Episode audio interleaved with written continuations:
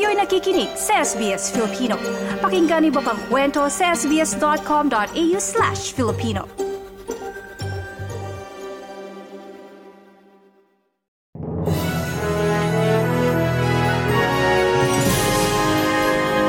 Inatasan ni Pangulong Bongbong Marcos ang Department of Foreign Affairs sa DFA at ang ibang ahensya ng pamahalaan na tiyaking ligtas sa mga tripulanteng Pilipino na kabilang sa na-hijack sa barko sa Red Sea. Nakikipag-ugnayan ang Department of Migrant Workers sa DMW sa mga kaanak ng mga tripulanteng Pilipino at tiniyak ang tulong ng gobyerno Kausap na rin umano ng DMW ang manning agency ng mga tripulanteng Pinoy para tiyakin na ligtas na makakauwi sa Pilipinas sa mga tripulante. Labimpito sa mga na-hijack ay mga Pilipino kasama iba't ibang mga dayuhan. So, babahala tayo dito. This is not the first time na may na-hostage ganyan. Sinabi ng mga kumuli na wala silang sasaktan na foreign tripulante. Yan ang tinig ni DFA Undersecretary Eduardo de Vega. Ayon naman sa tagapagsalita ng Houthi rebels na silang nang hijack sa barko, balak nilang targetin ang mga barko ng Israel. Pero ayon sa Israeli Defense Forces, hindi Israeli ship ang barko na galing Turkey at papunta sa India at wala rin itong sakay na Israeli nationals. Sa ibang balita, Tinalakay ang usapin ng agawan ng teritoryo sa South China Sea, partikular ang iringan ng Pilipinas sa China sa West Philippine Sea, sa nagpapatuloy na 31st Annual Asia-Pacific Parliamentary Forum. Mahigit tatlong daang delegado mula sa iba't ibang bansa kabilang ang Pilipinas at Australia ang dumadalo sa forum na ginaganap sa Pilipinas. Sa forum, naghain ang resolusyon ng Pilipinas para sa epektibong pagpapatupad ng Declaration of the Conduct of Parties in the South China Sea na naaayon sa international law, partikular sa 1982 United Nations Convention on the Law of the Sea o UNCLOS. Tiniyak ni Senate President Juan Miguel Zubiri na isusulong ang usapin sa pamamagitan ng diplomasya lalo't nasa pulong ang mga delegado ng China. Pag-uusapan din sa forum ang climate change, transnational crimes at universal health care. Ayon naman kay House Speaker Ferdinand Martin Romualdez, nagangampanya ang Pilipinas para sa non-permanent seat sa United Nations Security Council para sa term mula 2027 hanggang 2028. Sinabi ni Senate President Zubiri na may labing-anim na bansang naghayag ng suporta sa Pilipinas mula sa 27 bansa na lumalahok sa Parliamentary Forum. Tatagal ang forum hanggang bukas, araw ng Sabado.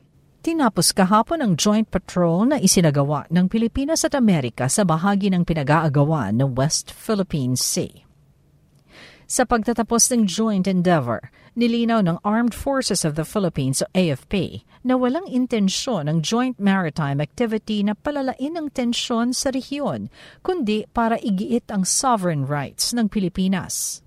Sinabi ni AFP spokesman Colonel Medel Aguilar na may iba pang bansa ang nais makipagkasundo sa Pilipinas para makapagsagawa ng joint exercises. Nanindigan din ng AFP na iligal ang pananatili at mga aktibidad ng China sa West Philippine Sea. Giit ni Colonel Aguilar, malinaw ang mga batas na hindi maaaring angkinin ng China ang mga features sa loob ng exclusive economic zone ng Pilipinas. Sa gitna ito ng paninindigan ni Pangulong Marcos na wala siyang isusuko kahit katiting na teritoryo ng Pilipinas sa mga dayuhan sa joint patrol exercises na isinagawa ng Philippine Navy at ng U.S. Indo-Pacific Command na mataan ang ilang sasakyang pandagat at panghimpapawid ng China na bumuntot sa joint patrol. Nagsilbing eye in the sky o nagbabantay mula sa himpapawid ang P-8 Poseidon surveillance aircraft ng U.S. Navy. Mula sa taas na 10,000 talampakan, Kita sa likod ng dalawang warship ng Amerika ang barko ng Pilipinas at isang Chinese frigate na bumuntot sa mga U.S. warships. Tila tinapatan ng aircraft ng China ang surveillance aircraft ng Amerika. Wala namang nangyaring radio challenge o iba pang agresibong aksyon mula sa China. Nothing unusual. Um, both parties on both sides conducted themselves safe and professionally um, and normally, which is what we are always out here trying to do. Yan ang tinig ni Lieutenant Colonel Tim Klein ng U.S. Navy. Pinamamadali ni Pangulong Bongbong Marcos ang paghahatid ng ayuda sa mga nasalanta ng matinding pagbaha sa mga lalawigan sa Visayas na dulot ng shear line o ang pagsalubong ng mainit at malamig na hangin sa himpapawid. Iniutos ito ng Pangulo sa isinagawa niyang briefing sa Tacloban City sa Eastern Visayas hinggil sa mga pagbaha. Sa Katarman, Northern Samar dapat gagawin ang situational briefing pero hindi nakalapag doon ang eroplanong sinasakyan ng Pangulo.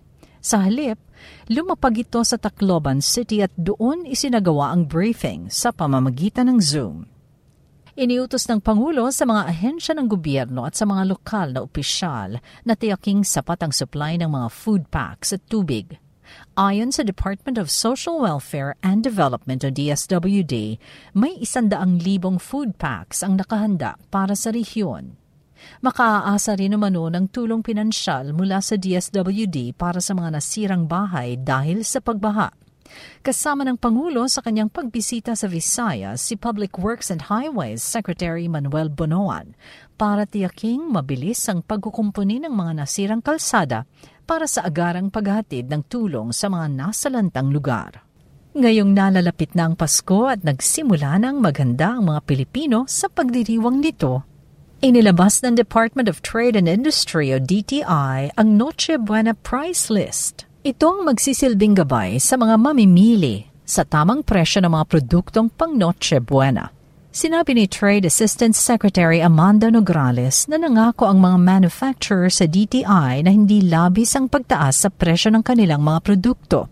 Sa ngayon, itinaas umano ng mula isa hanggang 5% ang presyo ng maraming Noche Buena products pero mas mababa ito sa labing isang porsyentong pagtaas noong isang taon. Kabilang sa mga produktong nagtaas ang presyo ay ang hamon, spaghetti sauce, cheese, queso de bola, macaroni salad at mayonnaise. Pero mayroon din naman umanong 21 produkto ang bumaba ang presyo. Mula sa Pilipinas para sa SBS Filipino, ako si Shirley Escalante. SBS. I-like,